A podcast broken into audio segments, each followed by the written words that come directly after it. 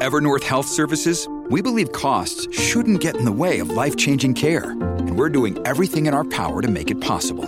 Behavioral health solutions that also keep your projections at their best? It's possible. Pharmacy benefits that benefit your bottom line? It's possible. Complex specialty care that cares about your ROI? It's possible. Because we're already doing it. All while saving businesses billions. That's Wonder made possible. Learn more at evernorth.com/wonder. Podclass, i podcast di classe editori.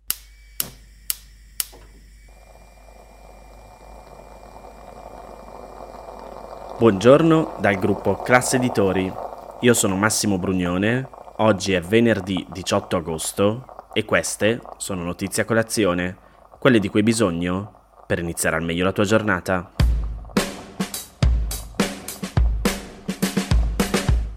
I prezzi della benzina sono alle stelle e questo nonostante il calo delle quotazioni del petrolio e l'obbligo di esporre ai distributori i cartelli col prezzo medio dei carburanti.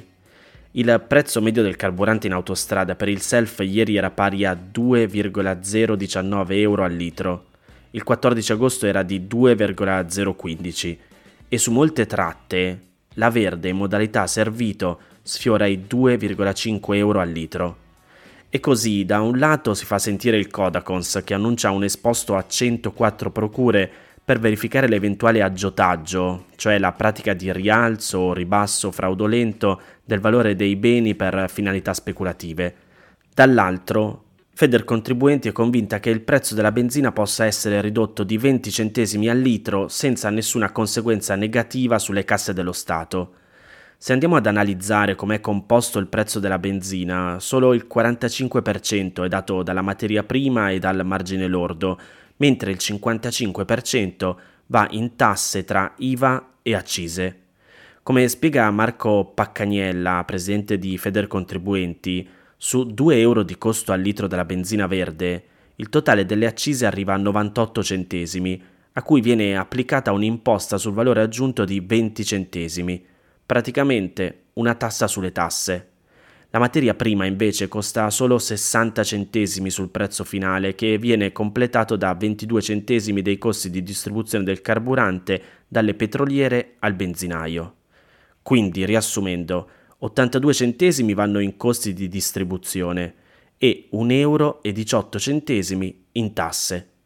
Gli esercenti delle stazioni di servizio in realtà sono l'anello debole della catena. Sui 2 euro che paghiamo noi al litro, a loro se tutto va bene, vanno solo 4 centesimi. Non finisce qui. Come scrive Francesca Gerosa su Milano Finanza, in Italia l'88% delle merci che arriva sugli scaffali dei supermercati viaggia su strada e questo implica che l'aumento dei prezzi di benzina e gasolio ha un effetto valanga sui costi delle imprese e sulla spesa dei consumatori. Secondo Coldiretti, nel sistema agroalimentare i costi della logistica arrivano a incidere fino a un terzo sul totale dei costi di frutta e verdura, una situazione che peggiora il deficit competitivo dell'Italia a causa dei ritardi infrastrutturali con il costo medio chilometrico per le merci del trasporto pesante che a livello nazionale è pari a 1,12 euro al chilometro, più alto di paesi come la Francia che è di 1,08 e la Germania 1,04. So che vi sto riempendo di numeri stamattina, ma la sintesi è che il gap logistico italiano comporta un aggravio di spesa superiore all'11% rispetto alla media europea e ostacola lo sviluppo del potenziale economico del paese, in particolare per i settori per i quali il sistema dei trasporti risulta cruciale, come nel caso del sistema agroalimentare nazionale.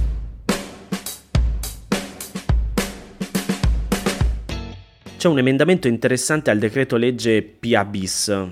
È interessante soprattutto perché è stato presentato dal capogruppo di Fratelli d'Italia alla Camera Tommaso Foti e prevede fino a 10.000 ingressi in più all'anno tra i lavoratori stranieri e visti rapidi per gli operai già assunti dalle aziende italiane che lavoreranno ai cantieri del PNRR. L'aumento della quota di ingressi è pensata per rispondere alle esigenze di manodopera del comparto edile, un'aggiunta quindi al decreto flussi che per il periodo 2023-2025 prevede già 452.000 ingressi, rispetto però a un fabbisogno rilevato di 833.000 unità. Come scrive il Corriere, l'idea è rispondere almeno in parte al fabbisogno denunciato dall'ANCE. L'Associazione Nazionale Costruttori Edili a marzo scorso parlava di 64.400 lavoratori necessari per la realizzazione di oltre 64 miliardi di euro di investimenti aggiuntivi del PNRR. Entreranno quindi operai ma anche idraulici ed elettricisti, oltre a una quota di assistenti sociosanitari, cioè i badanti. Intanto, non so se l'avete sentito, ma lunedì è stato pubblicato in Gazzetta Ufficiale il decreto adottato lo scorso 19 luglio relativo alle quote di lavoro subordinato stagionale.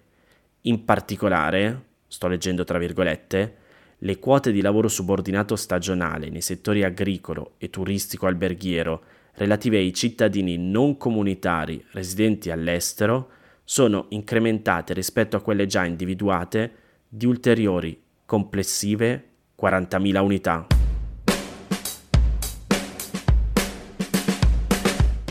Il debito pubblico italiano ha segnato un nuovo record, toccando al 30 giugno 2023 i 2.843,1 miliardi di euro. Rispetto al mese precedente, l'indebitamento lordo delle amministrazioni pubbliche è cresciuto di 27,8 miliardi.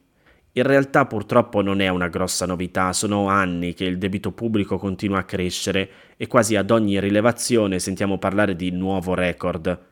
Come scrive Stefano Galli su Milano Finanza, il debito pubblico italiano cresce con un ritmo a partire dagli anni 80 di circa 500 miliardi ogni 10 anni. Occorre osservare però che negli ultimi anni la percentuale di titoli di Stato di proprietà della BCE, che li compra attraverso la Banca d'Italia, è fortemente aumentata. Sull'articolo di Milano Finanza che vi metto sul canale Telegram di Notizia Colazione ci sono due grafici in cui si vede bene sia l'andamento nel corso del tempo, sia chi sono i detentori di titoli di Stato. La Banca d'Italia li suddivide in cinque categorie. La prima è Banca Italia.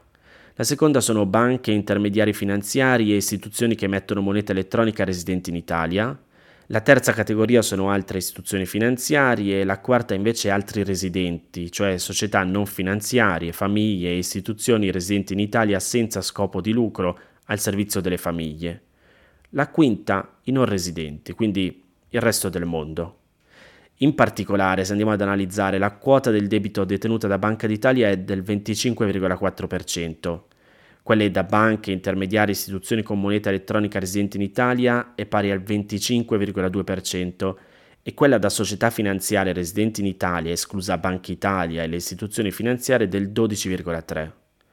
Quelle invece detenute dai non residenti e dagli altri residenti, principalmente famiglie e imprese non finanziarie non italiane, sono pari rispettivamente al 26,5% e al 10,9%. Quindi, insomma, per fare una sintesi, il 62,9% del debito pubblico ce lo giochiamo in casa, mentre il resto se lo spartiscono all'estero.